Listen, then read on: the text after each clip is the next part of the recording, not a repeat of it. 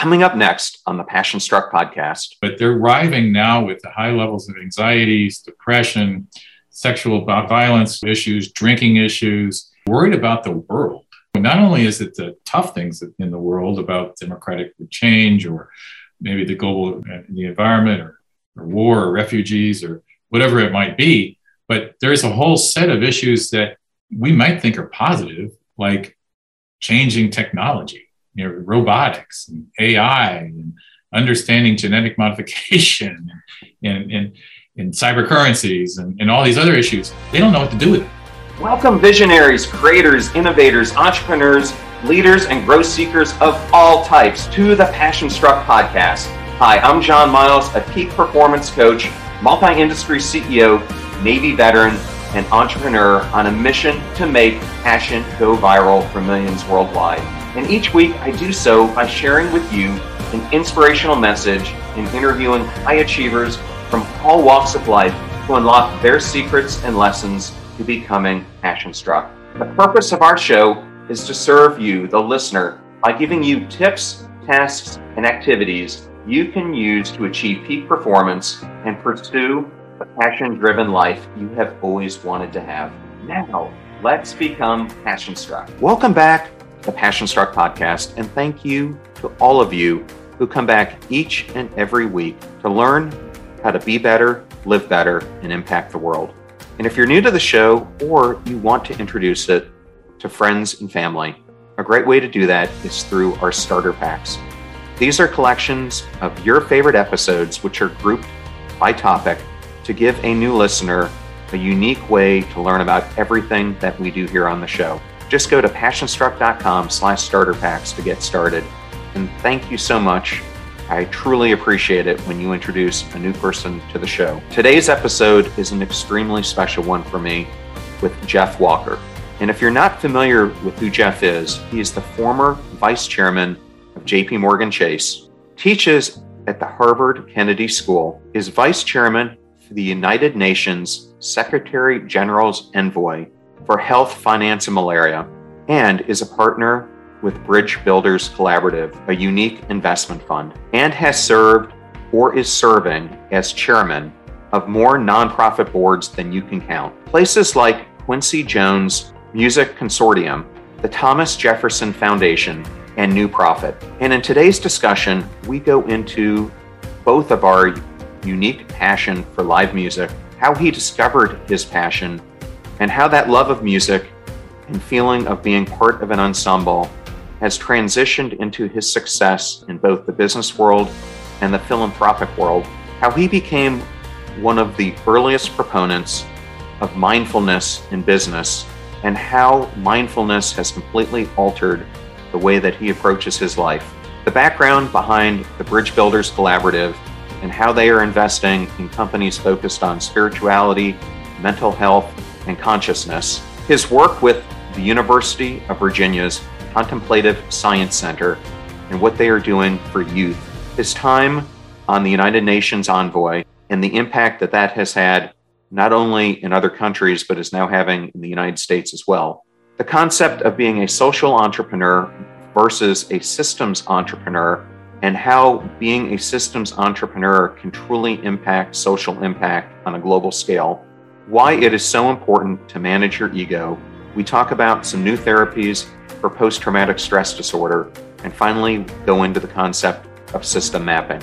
So much incredible content here. Thank you for choosing Passion Struck and choosing me as your host and guide on your journey to living a no regrets life.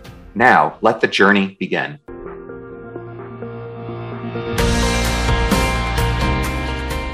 We will be right back to the Passion Struck podcast. This podcast is sponsored by BetterHelp Online Therapy.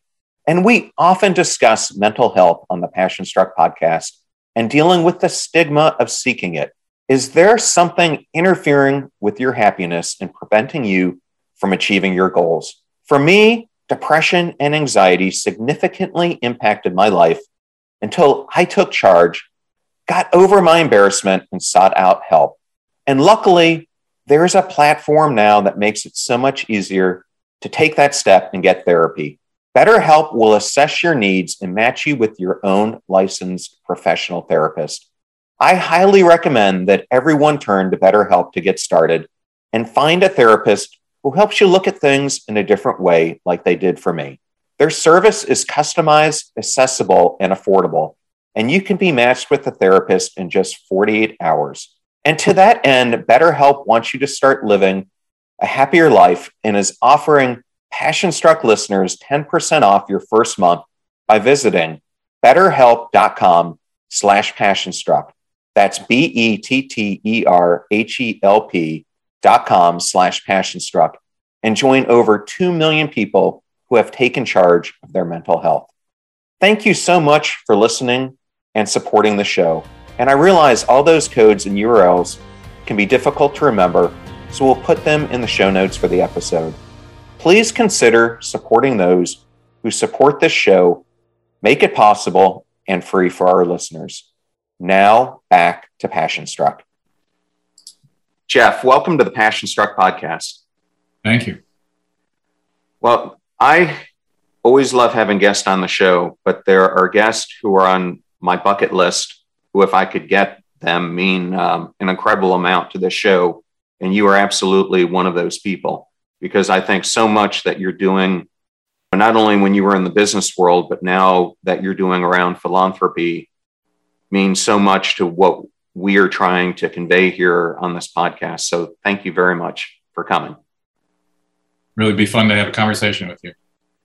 Okay. Well, I thought a great starting point would be you and I both have a huge love for live music.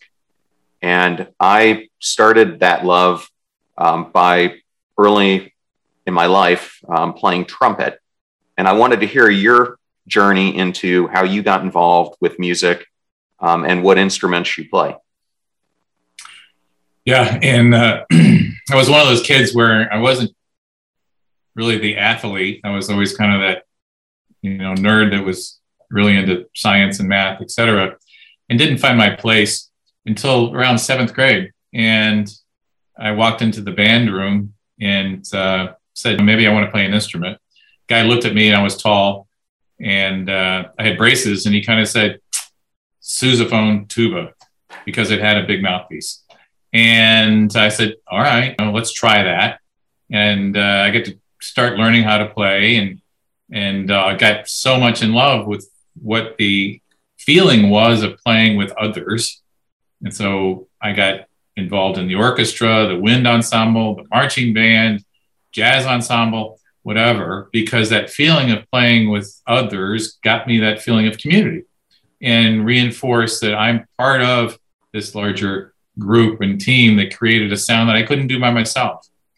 And so that from seventh grade till the end of high school was something that allowed me to have my creative spark, but also find my, my group, my connection. And from there, that feeling, I kept looking for it and that to my mind is a partnership that I continue to want to help support or find people to connect with. That's not just around music, but it's around all things I work on. But the love of music stayed with me. So in my private equity career, we we bought Guitar Center and House of Blues and lots of radio TV. And then in my philanthropic career, I'm on the board of Berklee College of Music, the largest music, largest music school in the world. And one of the things they talk about there in the feeling of a jazz ensemble is individuals playing really well by themselves on their instruments. But when they come together and they have the skills of listening to others playing their instruments and riffing off of those sounds so that you can create this song that you couldn't have by yourself and that remembering there's an audience so that impact is important and that connecting to the audience and having them stimulated by the passion that you've got going with others on stage and that you're listening to them as well. So there's a reason you're not just playing for yourself is something that is transformational. It's spiritual. It's a connective feeling. We've all felt like that in live music, you know, is what you've talked about before. When you're sitting there listening, all of a sudden everybody starts singing together they start dancing together. They're in the moment, they're connected. And how do we do that and have that same kind of experience when you're working on some of the hard problems that we all uh, face uh, going forward? How we find others to play with to connect because I find that that same feeling of live music, of playing with somebody else, is what I feel every time I work on something that I think is uh, transformational um, going going forward. And it's that passion. You know, in my mind, that's why I love what you're talking about and where you're going with. You find it. It, it. When it lights somebody up, you you know it, you feel it. And so when you can connect people together so that they all light up together, that's transformational. Well, I couldn't agree more. And luckily, um, we exposed um, our kids to music at a very young age, uh, introducing them both to piano when they were three or four years old. And I think that experience has done so much for them because it's opened up a creative area of their, their brain um, that I think needs to be nourished, uh, which is why I think music programs, art programs, creative programs um, in school are so important. But um, it led my son into songwriting and becoming a percussionist, and uh, led my 17 year old daughter into um, wanting to join a band and uh, picking up the bass. So, taking that experience of music, how has it helped you to solve problems first during your business career and now during your social service career? Yeah, and uh, in the business world, we had uh, I started a private equity group, part of Chemical Bank at the time, um, Chemical Venture Partners in 1983, and then eight mergers later, it became JP Morgan Partners, and through all of those, understanding what it means to be a partner. The, the senior team at Chemical Bank, six out of eight of the senior team at JP Morgan were the senior team from Chemical Bank. Now, why is that? It's because somehow they were able to do these mergers and connections and understand the value of others and be a preferred merger partner, then some of the other, maybe more smart institutions couldn't figure out how to connect with each other. They all believed that they had the right way to do things. So our team seemed to be able to listen, to connect, and to bring multiple parties together through those eight different mergers. And in the group that I set up, and I founded the private equity venture group in about 83, 84. And uh, uh, it was set up as a partnership in a partner forum. And so we operated daily trying to connect with each other, draw consensus. We, you know, we didn't do a deal or a transaction unless everyone agreed. And so it was the first partnership in a corporate form. We all had pieces of the deals, um, gains and losses off of them. And we had Monday meetings where we brought everybody from eventually around the world. We were 12 billion under management and we had offices around the world to talk with each other about, you know, I think that's a good idea. It's a bad idea. And we didn't do transactions unless we could create that consensus, that partnership oriented approach. And to my mind, that listening skills required in that partnership, you know, it was a lot about these young exciting, you know, associates come on board, you know, with hot MBAs, et cetera. And we had to continue to teach them that you already know what you know, you don't know what the other person knows. And so listening is a high skill. That collaborating and figuring out ways to team with your different CEOs that you're working with in the portfolio companies that you work with, you want to be an honored partner with them. You don't want to tell them what you do, what, what to do but you want to partner with them and bring to bear everything you know and connect with what they know to generate a better outcome. And we became a preferred partner because of that. And multiple times we've backed the same CEO over multiple deals um, because of that experience. And so that rolled into the uh, uh, philanthropic strategies that I worked on when I retired in 2007 and when I taught um, and was executive residence at uh, Harvard Business School and Kennedy School, worked on a lot of those social models. And so, how is it that you know a business person can add value to something that's important in the world, like curing deaths from malaria, and have an impact, but not be seen as that arrogant, gee, they think they know everything, or business can ch- solve all problems because they cannot. And so, how do you build those partnerships? with all these different stakeholders to be able to go after you know those problems. So you can see where it's kind of connected to the entire yes. you know scope of my career. Well, so I wanted to take that because I think it goes right into another area of your life that you developed um, because I think it was when you were at uh, University of Virginia, you discovered mindfulness and became one of the first major proponents of it in the business world. So I was hoping you could talk a little bit about that journey. Yeah, to be a good partner, you have to uh, do a lot of your own work, work on yourself, some little self inquiry. And uh, uh, I was always a spiritual searcher. Um, and uh, I was studying first year at UVA, University of Virginia, you know, um, business and uh, psychology, but also very interested in uh, um, energy, um, what's going around the human body, Kirlian photography, um, out of body experiences, relaxation models. And uh, one evening, I was sitting in the Dell outside uh, in uh, under the stars in an area around the University of Virginia, and um, started to relax my body, and turned into what became my first deep meditation.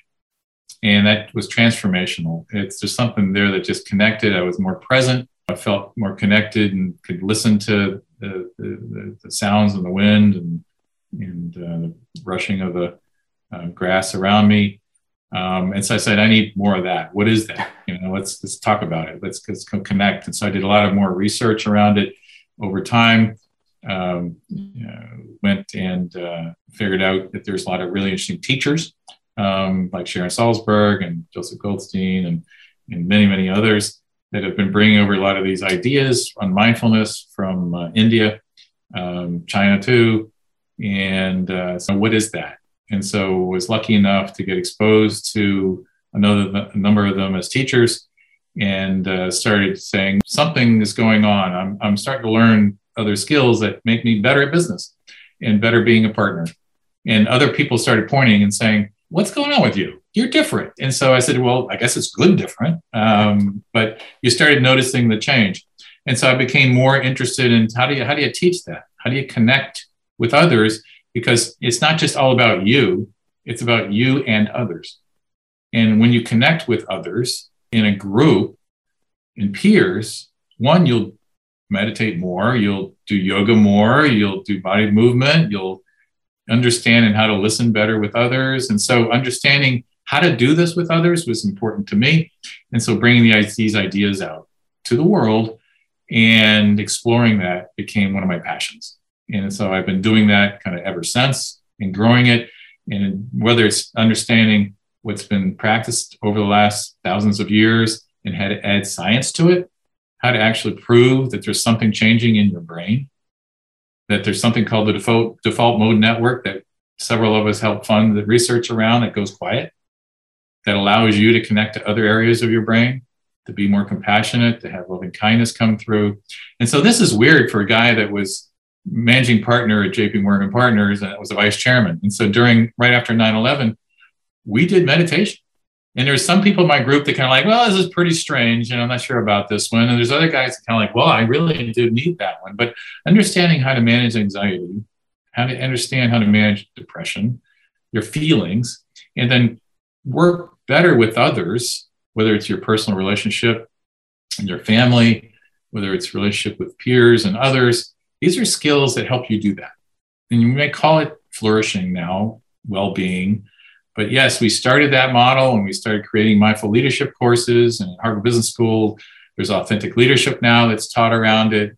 And it became more and more accepted rather than very strange, um, accepted way to uh, address these problems that we're all experiencing, particularly now during COVID and global global warming and everything else that's going on in the world. It's adding to that anxiety and those skills around it. So it's something that's continued to be with me and something that's core to what I'm working on.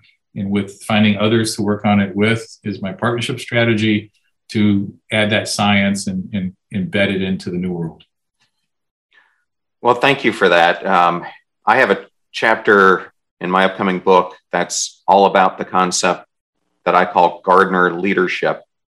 And one of the most important uh, aspects of being a gardener leader is being what I call ambitious or um, a leader who's filled with humility.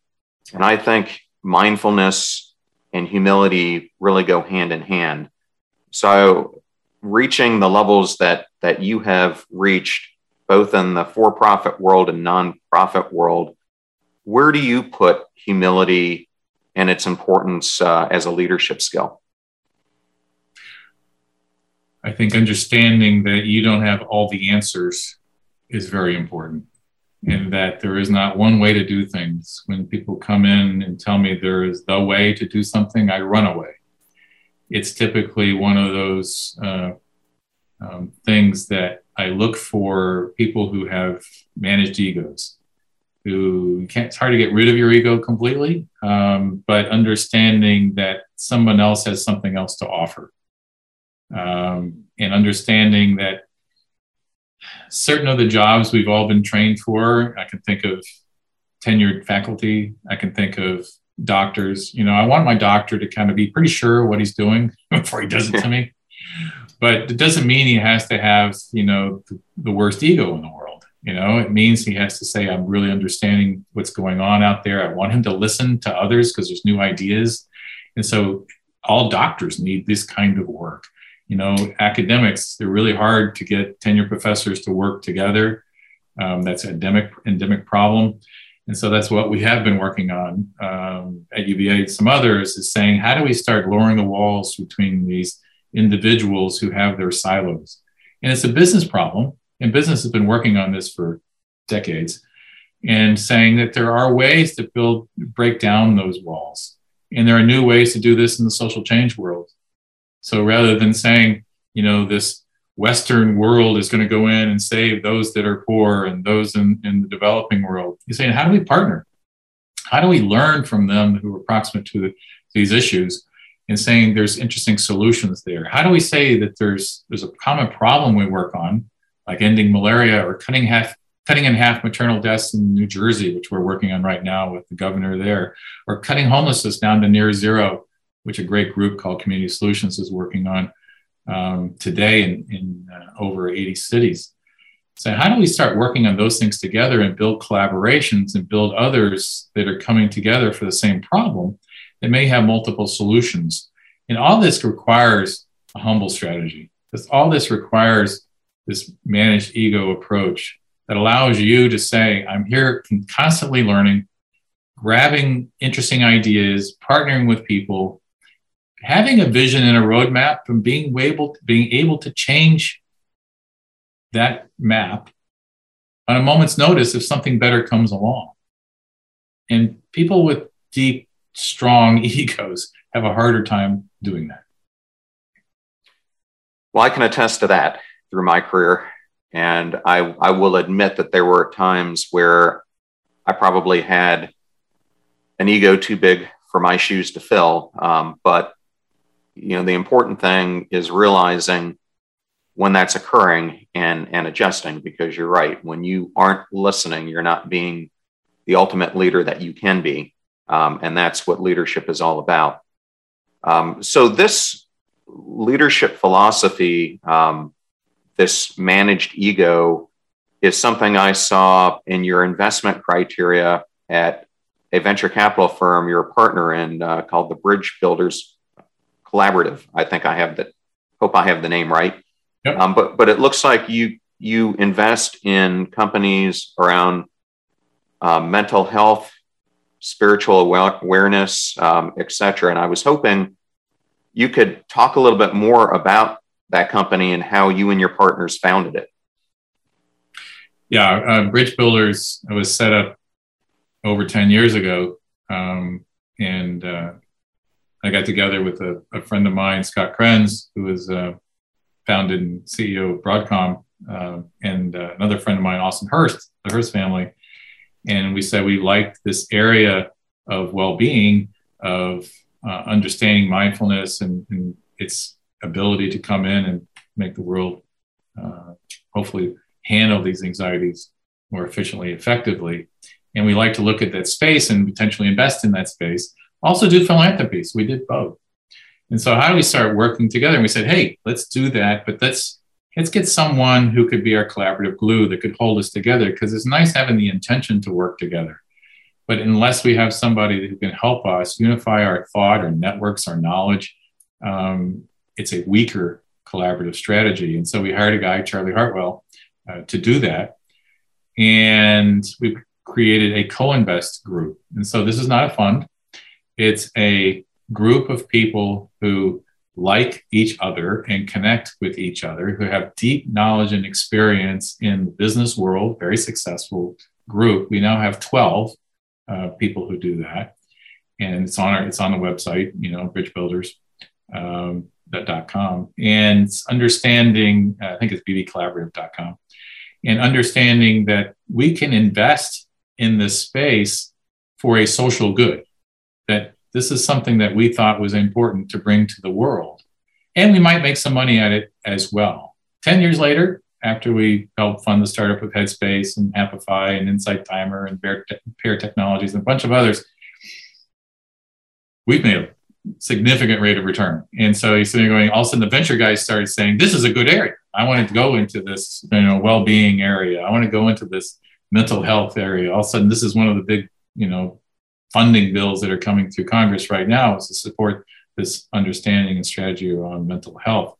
And so we fell into, wow, this is this is really working for us, and we have more people joining it. And we sit once a month together, mostly virtually, although we do retreats together as a group, and love talking to each other. What are you seeing out there in the world? Not just investments. It could be what's your own practice? What's going on with you? Oh, there's a great retreat that I went on together. And these are, you know, this is Randall Mays, who was CEO of Clear Channel, you know, and the board of Live Nation. You know, this is this is Austin, who's who's you know got a publishing, you know, empire. yes. Matt Harris, you know, who's, who's who's one of the big uh, infrastructure investors in the world. These are significant people who are trying to go down this path of self-examination, and I, that's what gives me heart is that there are so many people who want to do that who want to find a way to start learning and connecting and finding that thing they can do to lower my goal in life is to lower suffering in the world and enhance joy. That's it. If you can lower suffering and enhance joy in doing a significant way with others, that's another level.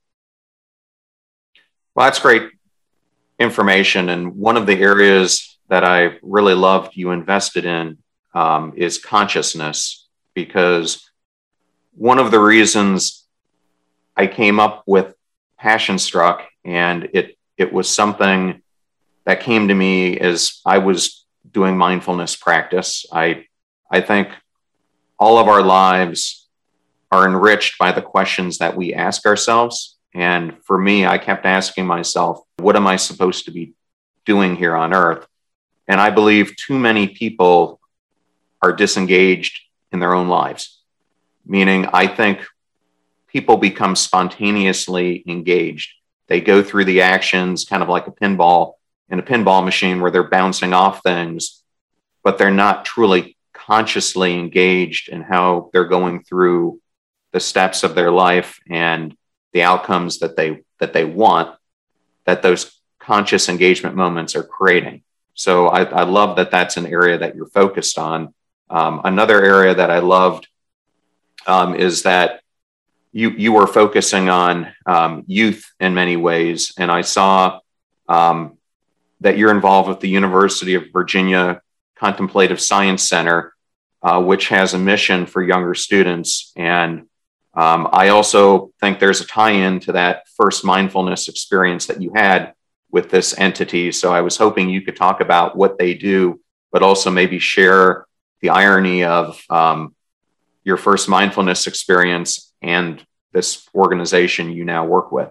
Yeah, happy to do it. Um, I love the University of Virginia. I went there undergraduate and uh, was chairman of the board of Monticello, Thomas Jefferson's home, and many other things. The UVA was on the board there. But one of the things I particularly love is over the last 12 years, I've chaired the Contemplative Science Center. And this is the study of mindfulness, meditation, body movement, social emotional learning models, do research around it. How do you apply that? We have programs in uh, Louisville, Kentucky, a 10 year, um, a seven year funded model that took K through 12 um, programs in Louisville, Kentucky, particularly focusing on kindergarten through fifth grade, and over a seven year period showed what an integrated strategy of teaching twice a week for an hour at a time mindfulness, body movement, health, and social emotional learning to kids can do.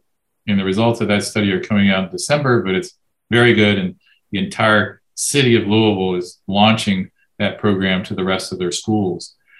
And so it's not only K through 12, which is very important, it's also higher ed. In higher ed, the kids are showing up at significant suffering levels. The head of pediatrics at University of Virginia just told me the other day that one out of 13 kids by the age of 21 attempt suicide, which is a ridiculous number. And yeah, it is ridiculous. Like, I think what you and I experienced when we were growing up, I hope.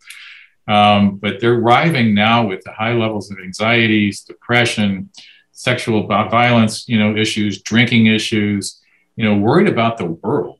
You know, not only is it the tough things in the world about democratic change or maybe the global global uh, the environment or, or war or refugees or whatever it might be, but there's a whole set of issues that we might think are positive, like changing technology, you know, robotics and AI and understanding genetic modification and, and, and, cyber currencies and, and all these other issues. They don't know what to do with it.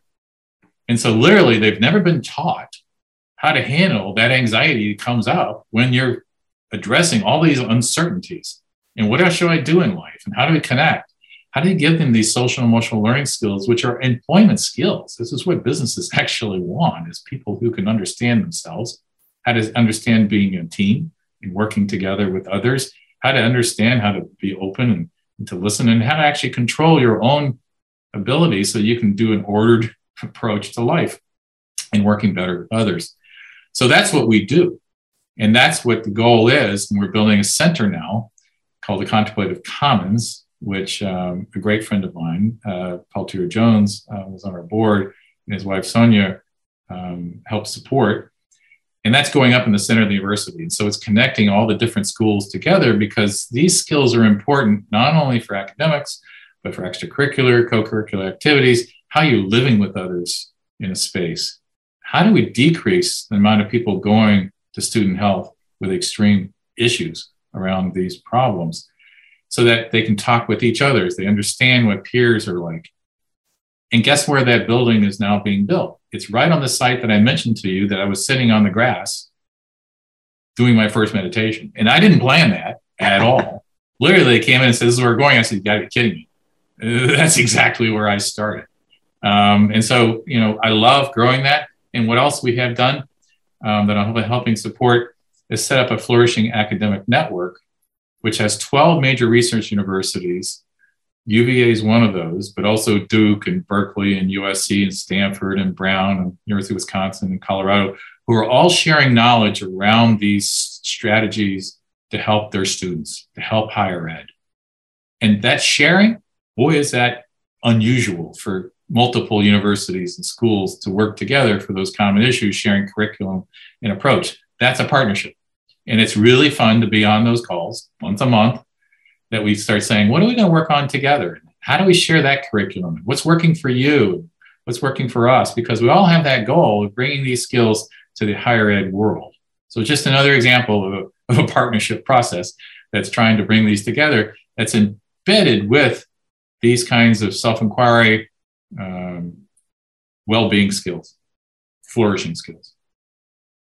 Well, I was going to ask this question a little bit later on, but I think now might be the opportune time. And that is a lot of people who I know who are involved in philanthropy do it in a solo manner. And I think the collaborative approach you just brought up about sharing this information about universities leads me to question how do you get more philanthropic philanthropic individuals to become a community similar to what Bill Gates is trying to do.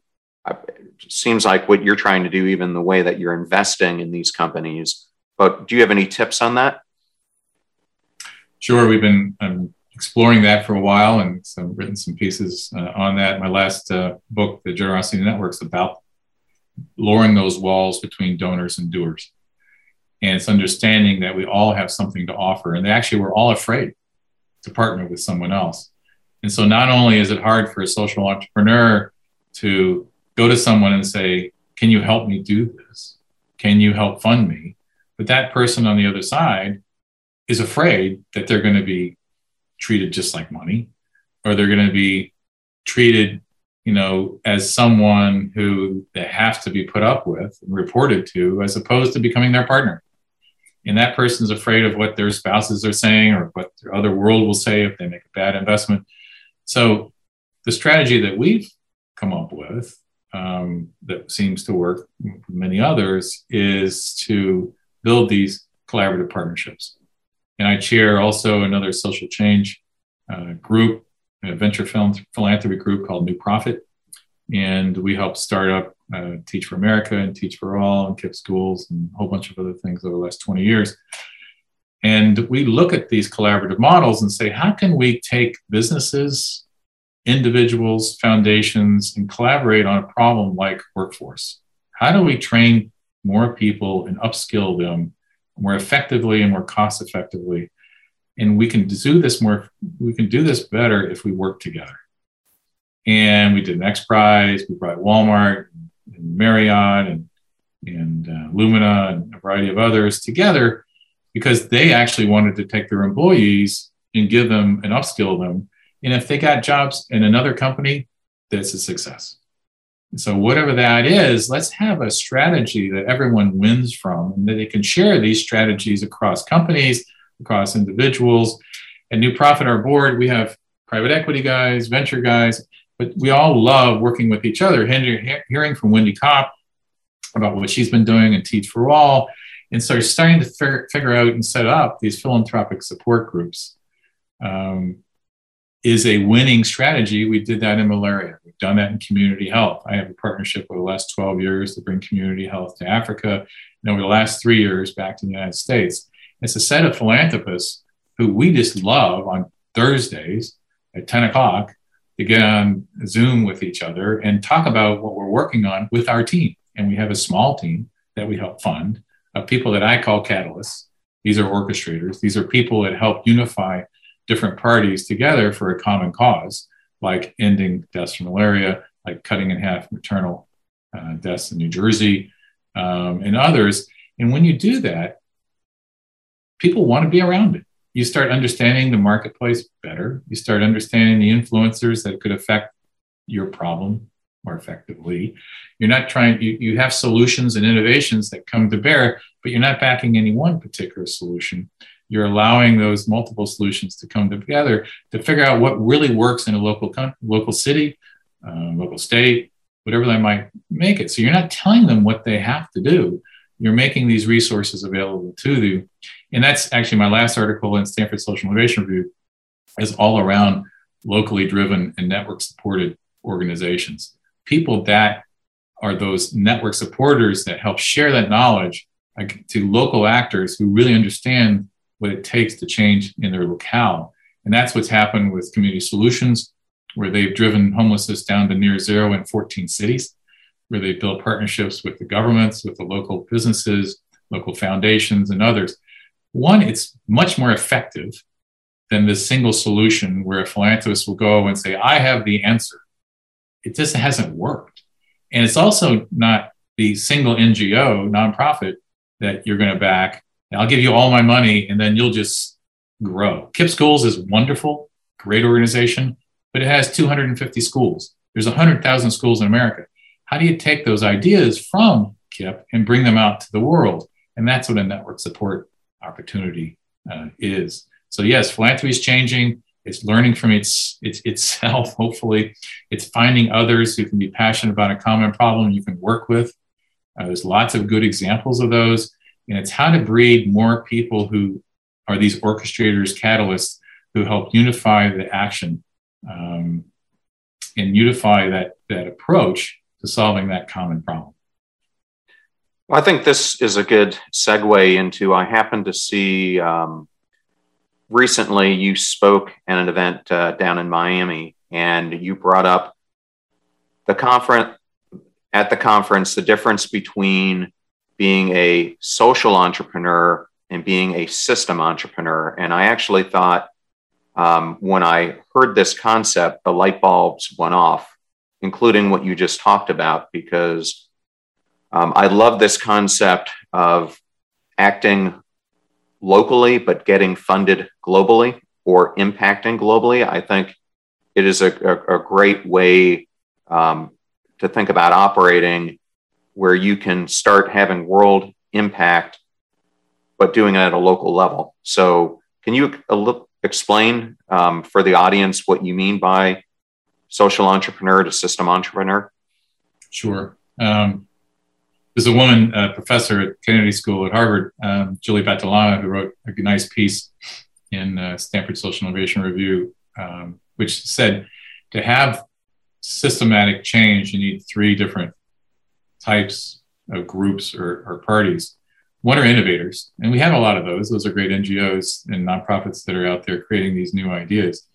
You need disruptors or, or, or um, um, organizers who are able to bring together um, people who want to change the system and throw, so throw a little sand into the system so that the system says, I got to change.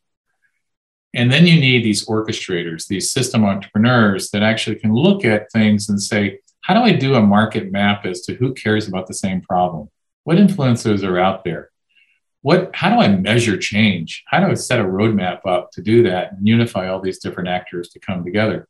So we in, in schools and, and philanthropists have been funding a lot of social entrepreneurs doing that kind of work, like creating Teach for America and KIPP schools, and those are awesome. There is a set of people who are these disruptors and, and uh, organizers, which are awesome. But there's fewer of these catalysts, these orchestrators, these individuals who are trained to be managed ego, to understand how to bring together people. And so Ellen Agler at the End Fund has been over the last uh, 15 years pulling together all the different stakeholders to end five neglected diseases across Africa. And she's been hugely effective by setting up, you know, country focused activities.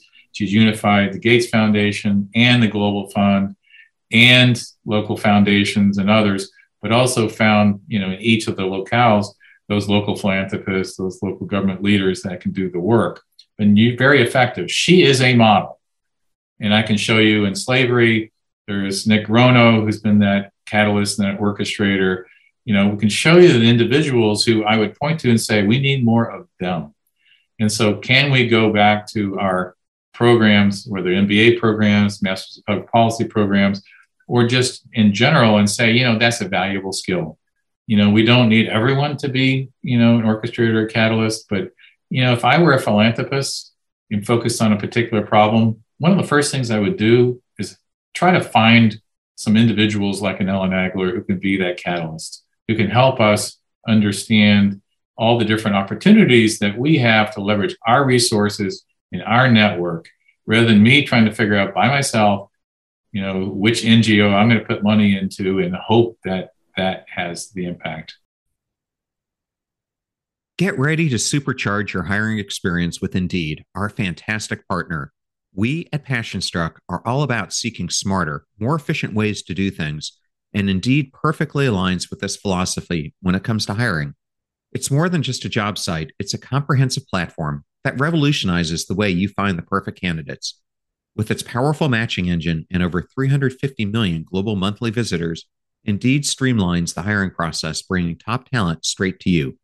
No more sifting through endless unqualified resumes. Indeed does the heavy lifting just for you. And what I love about Indeed is its ability to centralize all your hiring activities, from scheduling interviews and screening applicants to messaging candidates. It's all in one place. During my career, I've hired thousands of employees, and I only wish I had Indeed's efficiency and speed back then. And here's a fact that absolutely blows my mind 93% of employers, according to a recent survey, say Indeed delivers the best quality matches over other job sites. That's quality and speed hand in hand. And listeners of this show will get a $75 sponsored job credit to get your jobs more visibility at indeed.com slash passionstruck just go to indeed.com slash passionstruck right now and support our show by saying you heard about Indeed on this podcast. Indeed.com slash passionstruck. Terms and conditions apply. Need to hire? You need Indeed. I know all those discount codes are difficult to remember, so we put them all at passionstruck.com slash deals. Now, back to Passionstruck. We want to have. Yeah, I think that's a great uh, perspective um, and a completely different way to look at this. And I know when you left your civilian career, you got involved with the UN and became the vice chairman of their envoy that was dealing with things such as malaria. Um, how did that come about? And was it something you sought out or did they seek you out? So there's one of my uh, gurus who's actually uh, uh, very much into mindfulness and meditation, Ray Chambers. Um, he retired at 46 after inventing leverage buyouts. Um, he became an amazing philanthropist. And he and I uh, worked on a project uh, called Millennium Promise, which focused on um, development in uh, sub Saharan Africa, and villages. And during one of those tours, Ray, um, I was lucky to be with Ray, and we went through a World Food, Food Program camp in Malawi and saw um, these little babies. And Ray said, gee, you know, they're sleeping. You know, isn't that nice? And the person said, no, they're in malaria comas. And uh, we came back through later that day and uh, asked, you know, where are they? And they said uh, they died. And so at that moment, um, Ray in particular became committed to um, figuring out how to bring solutions to uh, the malaria question and problem. And, it, and half of the deaths came from kids that were zero to five years old. So over a 10 year period, um, he, through a guy named Jeff Sachs, connected up into the Secretary General of the UN and set up a unit there that focused on uh, these collaborative catalyst models, uh, orchestrated models around malaria, uh, created Malaria No More, which is a, an awareness uh, program that created awareness in the United States of malaria and deaths from it from 20% awareness back to uh, almost 70% over a two year period. Funding came. We did return on investment models around bed nets and using bed nets to prevent mosquitoes from getting kids uh, and others uh, at night and dusk and, uh, and dawn. Very effective uh, strategy. So deaths from malaria have come down by a million a year uh, over that last 10 year period, which was um, rewarding. And Ray took the lead there. I also specialized um, there in the community health side. And so I became vice chairman with Ray on community health and worked uh, deeply in Africa, helping unify these catalytic strategies to bring together um, different government governments, give um, training and leadership training to ministries of health as well as finance, look at financing models there, look at return on investment. So it's applying all the skills that we've had and all my partners, Ingersoll and Austin Hearst and, and uh, Last Mile Health and a whole bunch of others and USAID to kind of go after that common problem about how do we have someone who cares for you? And so each person on the world, in my opinion, ought to have somebody who cares for them. And so community workers and community healthcare workers are those that are living in the villages themselves. And now we've been applying this over the last three years back to the United States in our group, our group, um, which is called CHAP now, Community Health Acceleration Partnership, is bringing those skills and tools um, to the U.S., figuring out ways to unify business strategies, whether it's Walmart, CVS, and Walgreens, whether it's the public health administrations, whether it's primary care. How do we just create individuals who are supported, who care for you? It might be your mothers, your brothers, might be your doctors, your nurses, how do we have somebody in your community that always is aware and you can connect to that make you healthy? And so that's community health. And that's how it started with the UN. And that's how it grew because of our partnership and our connections with others to uh, here come here and effective US. Well, that's a great story. And we absolutely need it in the United States um, in our healthcare system more, more today than ever.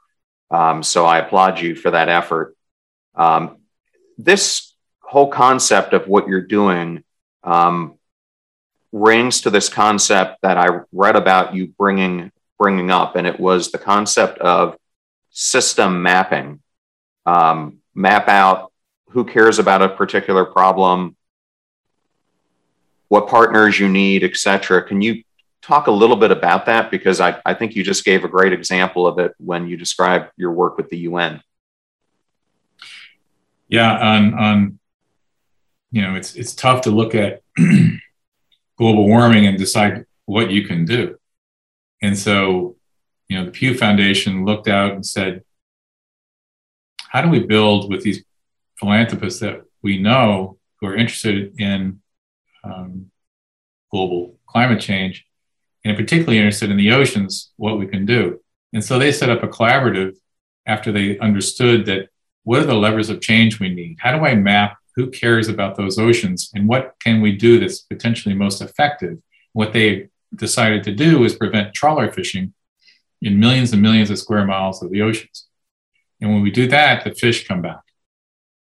And over the last 15 years, they have, with the Bush administration, the Obama administration, and over 50 countries, changed laws. And because they stepped back and they said, who cared about the same problem? And they found philanthropists that did. They found that there's local leaders in each of these countries who are fishing, local fishermen who are like being devastated in their employment because these trawlers were coming in and taking their fish from them were natural partners. So they lobbied each of their governments to say, we need to stop this. And so it was hugely effective because they stood back and said, who, what are the levers that we're doing that we need to do? And what maps um, can we make of those people who care and those organizations who care about the same problem? Same can be said, you know, in democratic reform, there is a market map as to it's instead of one candidate calling you late at night saying, give me money, you know, let's figure out all the different ways that we might be able to affect the democratic process.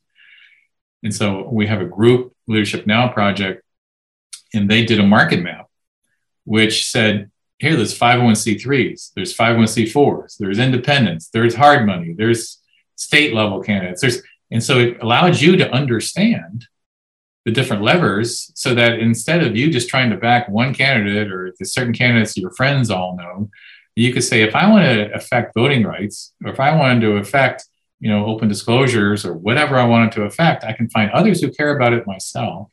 And I can find these great nonprofits that are working on it together. There's great other strategies that we work on um, with others. And so that market map is a helpful tool. And it's called influencer map as well who are the other influencers that are out there that might have the effect? And then you find other partners that could be helpful that you can work with rather than telling you here are all the answers. And so those mapping processes, that open awareness, this asking, that's listening skills you go about as you're trying to solve a problem rather than jumping into the answer.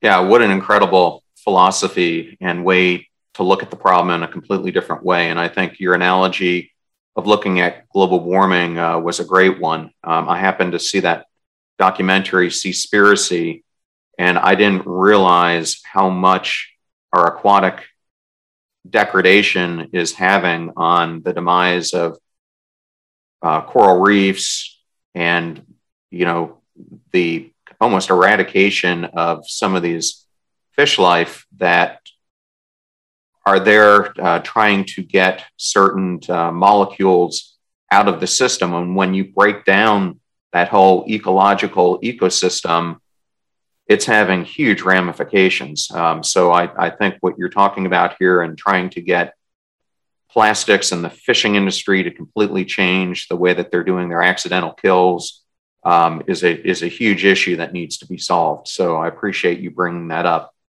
Um, I did want to use this as a way to lead into this new book that you're writing. Uh, I I understand with two colleagues. Can you talk about that a little bit?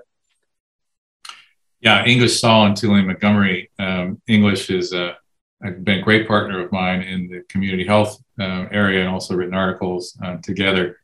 And uh, Tulaine Montgomery is co-CEO at New Profit and uh, really specializes in proximate change and, and bringing you know, these local views uh, so that we understand, you know, what we can actually accomplish at the local levels and build up from that. So the three of us are working, you know, on this uh, idea around you can't fix the world alone. And that's kind of big the book. We're just doing a series of articles and hopefully uh, and continue to talk on, on uh, podcasts and, and others about these topics and interview people who are doing that kind of collaborative change, doing those systematic change models uh, together. And it's those studies um, of and of stories, I think, that moves people, and that's what I found at New Profit and others rather than the theory of system change in these models, let me give you, you know, a story about, you know, how Nick Grono is doing this, you know, in slavery, or how, you know, we're working on Wendy Kopp doing Teach for America called Teach for All to the World, and how she's learning from the world and, and coming together. So let's interview those people and let's do stories of how they work so that people see and have confidence that those that that's possible. And how we do it at that most local level so that um, when we are able to uh, create these peer to peer organizations and allow people to learn from each other there's one called work money which is allows people to work and talk to each other about how do we how do i survive life? You know how do i finance my own existence? How do i get health care how do I share? Because you know, gee, I have a low income on average. Um, people and members there, you know, sitting there going, "We are in need, and we need to help each other." And this is, you know, a bipartisan strategy. It's 45% Republican, 25% Democrat, and the rest are independents, and they're all just sharing this knowledge with each other. And so I think that's the kind of opportunity we have, you know, in this bipartisan strategy to unify people and to use tools like a work money to build pe- builds people's capabilities to talk to each other rather than talk at them and allow them to build their own local change agents and models and to be that network support unit that allows them to share that knowledge and share best practices uh, with others. And so it's finding opportunities like that, um, to my mind, that are, that are uh, uh, highly leverageable. And when do you expect that book to, to come out? It'll probably be in about a year, a year plus. We're still gathering those stories, and and uh, the world is it's changing quickly, which is awesome. And so more and more people, uh, like MacKenzie Scott, who did a big uh, uh, funding allocation, is are starting to fund these kinds of system change models, um, as opposed to the past. They were saying, no, I want to, I want to, I want to do, you know, fund, you know, an aid strategy, or I want to fund you know one particular aspect on homelessness. And you're going there is actually tools and models that allow us all to learn how to address a lot of these problems. You need to invest in that and invest in people that can be trained around that. So they're starting to do that uh, today and we're hearing more and more stories and we're collecting them. Okay. Uh, well i'm going to take this in a completely different direction uh, but it's a topic i want to talk to you about. I happened to look at one of your most recent uh, linkedin posts and it happened to be an article about um, how the VA is treating veterans with basically mind altering drugs for PTSD. And as yep. we talked about uh, before the show, this is something that I'm extremely passionate about, both this and traumatic brain injuries, because the symptoms so overlap each other. Um, and I'm involved with a foundation called the Warrior Angels Foundation, which is actually working on how do you treat uh, traumatic brain injury through the use of holistic medicine, um, hormone therapy, but now their other vertical is is helping to understand how do you treat PTSD through um, psychedelic drugs. So, as a person who's gone through cognitive behavior therapy, processing therapy, prolonged exposure therapy, and you know, as you're going through those things, it's extremely painful because you're having to relive, especially PET, the event again and again and again. And in my case, when you've had a myriad of events, it, it's kind of uh, difficult uh, to work with. But why is this something that uh, you've taken an interest in? Yeah, and uh, it's I, I hear you in, in, the pain you've gone through, in particular, um, in, in many of our, our uh, honored uh, veterans have, have experienced those kind of pain and, and cannot understand how to, to manage it. Um, and they're now finding tools that are more effective than just talk therapy to allow people to understand you know, how to address PTSD, manic depression, um, it, it, actually applies to alcoholism and addictions and, and, a variety of other experiences. And so, understanding that there is a way to um, address those problems and then figure out ways to, um, sorry, um, connect um, these drugs, uh, ketamine, MDMA, um, LSD. So there's a number of philanthropists, myself included, who have supported groups like MAPS doing research with MDMA, which is ecstasy, in three applications with therapists. This is not randomly doing it. This is not at a party drug level. That doesn't work. And how do you include mindfulness in that approach so you understand how to process more effectively when you use these drugs? Ketamine is already legal.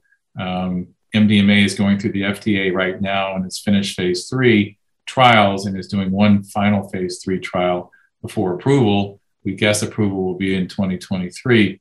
LSD is doing uh, being researched right now, and these are all major institutions. This is Johns Hopkins has a center, Harvard has a center, UCSF has a center, and so it's taking the science from which was a hippie kind of culture and applying science to it and finding out how you can potentially use it. These are non-addictive strategies. These are strategies that allow what seems to happen under fMRIs is your brain. There's a place called the default mode network, which goes quiet and allows you to then to access other parts of your brain that you didn't want to access before or were incapable of doing that. It allows you to then experience things with lower anxiety levels so that you can walk through those experiences with a therapist and allows your brain to reprogram itself. It's to my analogy, it's like taking the computer, rebooting it, and allowing your brain to kind of like saying, "Oh yeah, I, I need to go in a, in a in a more normal setting." And so, as we allow that setting to take place, what do I learn from that? And they have found um, 60 to 70 percent of those with PTSD have major improvements after a three episode regime over a month period. They find that with alcoholism, their current tests, not through phase three yet, but that there is um, 60 to 70% of people with alcoholism have significant diminution in, uh, in alcoholism uh, uh affected traits. Uh, the same thing with depression. Um, so these are just tools. All they are is tools. You don't continually use them. That's kind of the problem with some of the drug companies is that are going, well, I can't make a pill that everybody takes once a day. No, it's like three times, four times, five times. That's it. And so you process that and you do it with a therapist and you integrate mindfulness, you integrate your own self inquiry practice so that it stays with you. And so all of that, it's important that you have others help you through that process. But I think it is potentially revolutionary in the way we treat people who have these problems and these um, issues. Um, so I'm I'm happy to help support that kind of science and support of it, so that eventually it'll be uh, legally available to other people. Well, thank you for that great explanation. Um, and I have a lot of uh, veterans who listen to this podcast who've reached out to me on many different topics, this being one of them. So, something I will definitely make a micro video of as well so we can get that message out. Now, I, I wanted to, to, end with three or four fun questions for you. Um, the first one is Is there a motto or personal mantra that you have um, that you use throughout your life?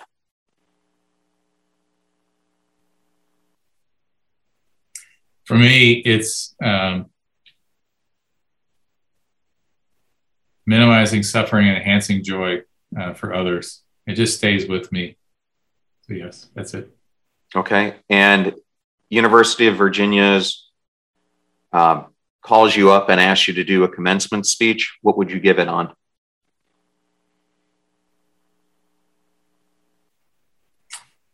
It's how you can partner with others to make the world, you know, the better place that you want it to be. Well, that would be a great topic and one that all graduates need, need to understand as that is becoming more and more important in us having a world centric view of how to solve societal issues. Um, is there a favorite book of yours that you would recommend? Yeah, I love books. Um, one that changed my life at 13 years old was Childhood's End by Arthur C. Clarke. And it talked about, you know, the world was in an extremist place and that people finally figured out how to take the breath and uh, do some self inquiry and, and work with others to uh, to rise up to make the world a better place. So uh, that was a good one for me. Okay, and then the last question, um, and I think that book, I've read it. I, I, think it had something to do with extraterrestrials as did. well. Yeah. So um, it's been a long time since I've read it, uh, but it might be one I have to go and and uh, reread.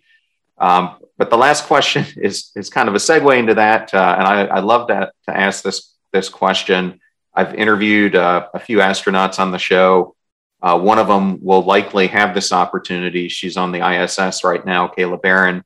But nice. Uh, the question is: is if you were one of the astronauts who was one of the first to land on Mars, and you were given the right to put any law that you could into place, what would it be?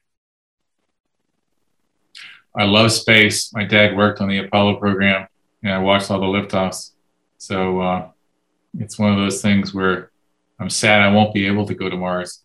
But if I uh, if I did, um,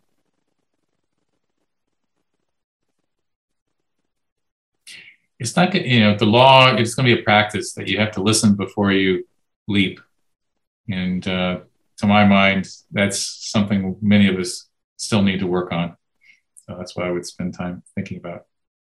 Well, I think that's a constant work in progress, in all honesty. Um, yes.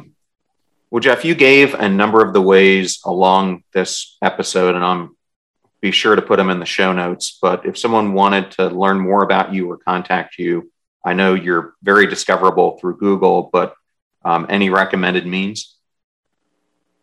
yeah, my LinkedIn site is uh, you can go there um, and always message me um, on that, and you can find out more if you want through uh, bbcollaborative.com. Uh, it's, it's the Bridge Builders site, and you can see the different people that are involved and a little bit more about me. Well, great. Well, I was completely humbled to have you on the show today, and thank you so much, sir, for giving your time. Thank you, John. It was really fun. What an amazing episode that was with Jeff Walker. It was even better than I hoped it would be, and I hope you feel the same way. We talked a lot today about many different books that Jeff mentioned, including The Generosity Network, which he co authored with Jennifer McCrea. And I will put all those resources into the show notes so that you can look up those books and purchase them through the affiliate links that we have on the site. And just a reminder any of the affiliate links that we have go directly to help supporting the show so we don't have to ask the audience for money and it keeps the lights on here. So thank you for supporting the show and those who support us. I also wanted to talk about suicide prevention, something that Jeff brought up during this episode, because in the past year, there were over 46,000 people who took their own lives in the United States alone and over 800,000 globally. And there's so much we can do to prevent suicide including the use of omega 3s, which we learned about from Dr. Michael Lewis, who studied the impact of omega 3s on traumatic brain injury, and as a side, found that over 80% of the victims of suicide had low omega 3 rates. So that's a great episode for you to check out if you haven't done so before. And if there is a person like Jeff that you would like to see me interview, question that you have that you would like to see me answer, or topic you would like to see us discuss, you can DM me on Instagram at John R. Miles or hit me up on LinkedIn at John Miles. Now go out there and live better, be better, and impact the world. Thank you so much for joining us. The purpose of our show is to make passion go viral. And we do that by sharing with you the knowledge and skills that you need to unlock your hidden potential. If you want to hear more, please subscribe to the Passion Struck podcast on Spotify, iTunes, Stitcher, or wherever you listen to your podcasts at. And if you absolutely love this episode, we'd appreciate a five star rating on iTunes and you sharing it with three of your most growth minded friends so they can post it as well to their social accounts and help us grow our Passion Struck community. If you'd like to learn more about the show and our mission, you can go to passionstruck.com where you can sign up for our, our newsletter, look at our tools, and also download the show notes for today's episode. Additionally, you can listen to us every Tuesday and Friday for even more inspiring content. And remember, make a choice, work hard, and step into your sharp edges. Thank you again for joining us.